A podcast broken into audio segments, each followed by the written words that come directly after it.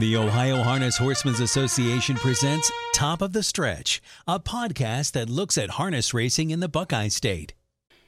Today on Top of the Stretch, Susan Schroeder, project coordinator for the Ohio Harness Horsemen's Association. Susan in charge of taking harness racing to the fans in various w- means. Susan, uh, we just finished uh, virtual reality, uh, going to county fairs, uh, training centers, putting harness racing out there to people that may not know too much about it, and that comes under your duties as project coordinator. Yes, it does, and we're really excited about, especially about the virtual reality, uh, because not many, pe- not everybody can sit in a bike behind a real horse. So this is going to be the next best thing. Uh, they sit in that bike and look around, and it's just like they're in a real race. And you know, the wildest thing about that is even drivers, myself, even though it was an amateur events, to see the video that you get from a single camera in virtual reality is actually going to give the, the person uh, with the goggles and such uh, the true feeling. Right. Uh, they look to their side and they'll see a horse right there. They look over their shoulder, they'll see a horse. Look down, you can see the horse's feet. It's it's amazing technology that we have. The wildest thing is uh, the trainers, the caretakers, the drivers that we had working with us this past week up at Northfield, they had a great time uh, putting it all together and helping us. They did. Uh, very proud of the horsemen that participated in this. Uh, you know, it's, sometimes it's up to the horsemen to do the best promoting, and, and they all chipped in and did this. It was it was really a wonderful day. Now, the first showing of our virtual reality is coming up rather quick at the expo. Yeah, Equine Affaire is April 2nd through the 5th. Uh, we have uh, the Standardbreds have a very large presence there at the Equine Affaire, and we'll have the virtual reality bike. Um, we had a version of it last year, and we had on Saturday we had 20 to 30 people waiting in line to get in it, and a constant line all day. Uh, everybody just loved it. Something like Equine Affaire is very important for harness racing because it brings together people in all facets of the horse, uh, whether it be quarter horse, uh, thoroughbred, uh, uh, you name it, barrel racing, everything. And some of the folks that are there have no idea about harness racing. They're in their own little world. Exactly. Uh, this is such a great way to introduce a, a, a horse enthusiast uh, into harness racing, and not just harness racing, but the standardbred as a good breed for to do anything with too. Now, besides virtual reality, what else do you offer there at uh, the Equine Affaire? We will have uh, demonstrations. Standardbreds will be doing demonstrations. I believe that we have six separate demonstrations mm-hmm. that Standardbreds will be in. We also have, they call it a petting stall, where we have a Standardbred that's in there um, people can come up and, due to the pretty much friendly nature of the standardbreds, people can come and pet them, and they just they fall in love with them right there.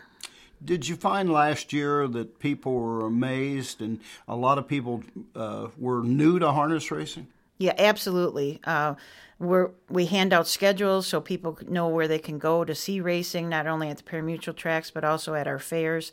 So we try and get the word out where they can visit it after the expo's over. Now, the virtual reality is for other locations as well, and you've got it planned for some other events as well. Yes, we are. We have applied to be at the Ohio Tourism Day at the Capitol, and that's right out on the lawn. And so we hope to have the virtual reality bike there. We also will take it to the Ohio State Fair for a 10 day run where we have uh, not only the virtual reality bike, but we also have a bandaging station with four plastic legs on it that kids can wrap legs and put boots on. And we also have a bone box where kids can dig in, like little archaeologists, where they dig in and find a horse bone and bring it up and find out what bone that corresponds to on their body. Hmm. Now, another event that we've got planned is Ag Day at Sugar Valley Farm and at the Delaware County Fairgrounds. Yeah, this is something brand new. We're working with the Ohio State University Extension Office, and they do explore eggs for other. Um, other agriculture industries. They've never done an equine one, so they have no idea how many kids are coming. They expect between 20 and 70 mm-hmm. high school kids. uh, to learn all about the careers that there are in harness racing. Now that's May the 8th, I believe, right? Yeah, that's right, May the 8th. And what all will it encompass? Well, I think we'll learn a lot at Sugar Valley Farms about the breeding industries, and then in the afternoon, we'll go over to the fairgrounds and not only talk about training and driving, but the veterinary care, the farriers, track maintenance, and I, I hope to touch on what it takes to market something like the Little Brown Jug there are a lot of opportunities in harness racing, no matter what a person wants to be. Uh, so many different uh, types of uh, occupations. Exactly. The Harness Horse Youth Foundation and the United States Trotting Association put out a Careers in Harness Racing book a few years back, and it is just full of uh, professions that you wouldn't even think of when you first think about harness racing. Now, the Racing with the Stars is now We Are Racing for the OHHA in the Buckeye State, and uh, its a tour of nationwide events has also started last week down in Aiken, South Carolina. Yes, uh, we're fortunate to be able to have Tom Pye to be to go to these events. Uh, last year, I believe we did 60 out of the 66 county fairs, and now branching out to the southern part of the nation. Pinehurst, uh, North Carolina. That is set for uh, April the 4th, and Tom and We Are Racing is going to make the trip down there. Yeah, I think it'll be really interesting for people in that area that don't know uh, all what we have in Ohio. You know, that was the big thing at uh, whether it be Aiken or at Pinehurst. A lot of the folks that come out and at uh, Aiken, we had around 2,000. They may have a bit more because it's a month later in the season at Pinehurst. But a lot of those people, the only involvement in harness racing they have is those matinee days each year. Yeah, I think it would be very interesting for those people to be able to come to Ohio and see how much racing we have and the wide variety of racing. Now, the We Are Racing Traveling Roadshow, as you mentioned, uh, what 60 out of 66 county fairs that had racing last year yes and uh, the fair boards love to have the the what we call the racing with the stars tent before because we can educate the the public um, people that don't know how to bet or don't even really know what the horses are doing out there at all we have experienced personnel in the in the tent that can help everybody out what other as far as literature and I guess we got uh, text messaging, uh, text trivia, so to speak, but a lot of uh, things to get the, the fans involved. Yeah, we we use text trivia where people have to look through the program in order to find those answers to the questions that the announcer gives. Uh, and then if they win, they get to come down and get a T-shirt or some other prize. We also have a prize wheel, and we try to use the prize wheel well, and the text trivia for educational purposes. So, uh, you know, like we'll ask questions about racing and said even if people don't win something, they're going to learn something about racing. Something that was very popular in Aiken was the, the coloring books for the youngsters. Yeah, that is one of the best promotional tools that harness racing has. Um, I've had a lot of adults that say they learned a lot from that coloring book. Yeah. Now, uh, about 60 fairs again this year? I think that we'll be back as many. Tom Pye wants to hit all 66, but we'll see if we can get that done. We get the people uh, involved, and uh, uh, OHHA will be at your county fair. Uh, we should also uh, mention, uh, as far as taking it to the, the fans, even at the county fairs, a lot of the folks that attend those races, that will be the only time that they see racing in the Buckeye State. So uh, it's an educational process even at the fairs. Yeah, and the fairs are a perfect place for people to start because they can go back to the barns. They can talk to the trainers and, and drivers and owners that are there, and they can they can pet the horses and you wouldn't believe what a big thing that is for people to actually pet a racehorse. One of the other projects that you're with, and uh, it, approaching the deadline for it, is the fantasy league that you uh, have with the OHHA.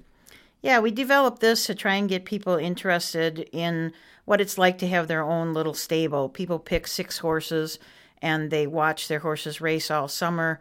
Uh, and we have various prizes that we give out monthly, and then the leading money earning stable gets a big prize at the end of the year and gets a perfect way for people to get their feet wet a little bit without it costing anything. my hope is that they go on from uh, the fantasy stable on to fractional ownerships, and then from fractional, hopefully they'll buy into partnerships or buy horse themselves.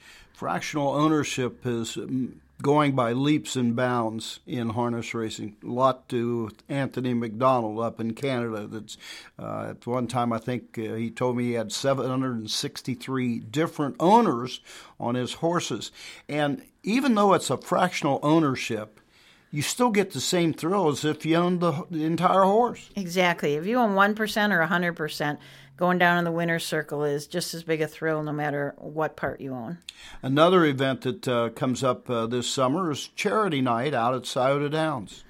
Charity Night is such a wonderful outreach program. Uh, we get hundreds of people uh, for Charity Night that have not been to the races before, and we just they have a whole entire night where they're learning about the racing. We get them in the starting gate. We get them back to the paddock to visit their horse for the night, and that's a big deal.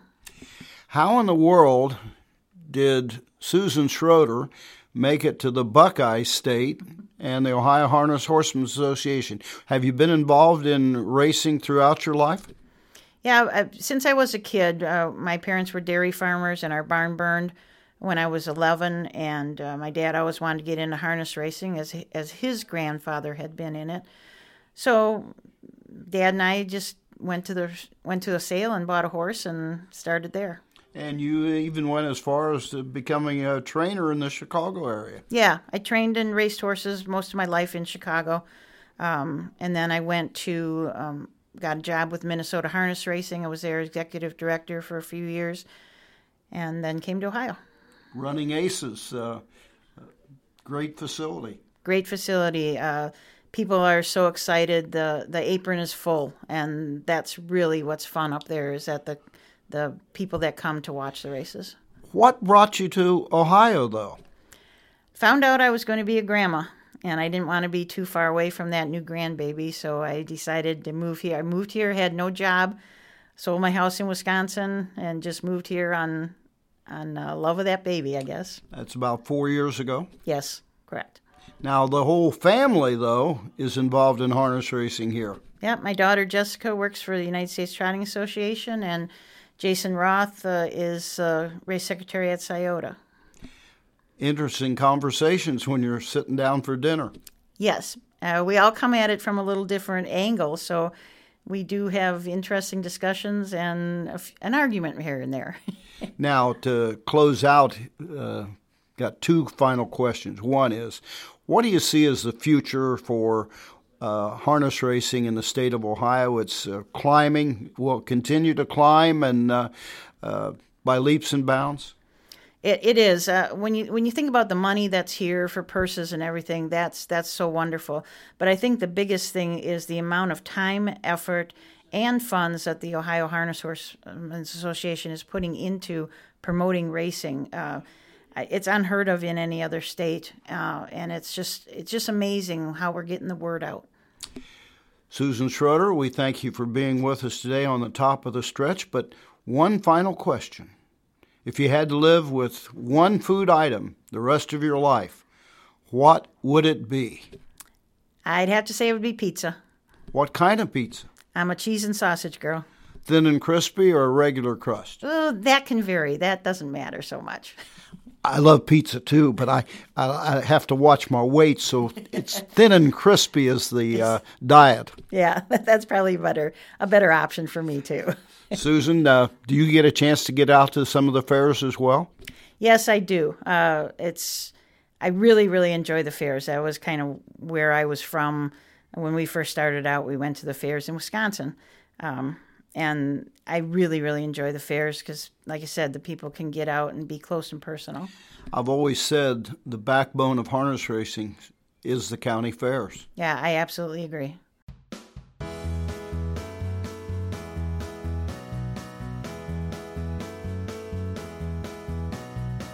Thank you for listening to Top of the Stretch.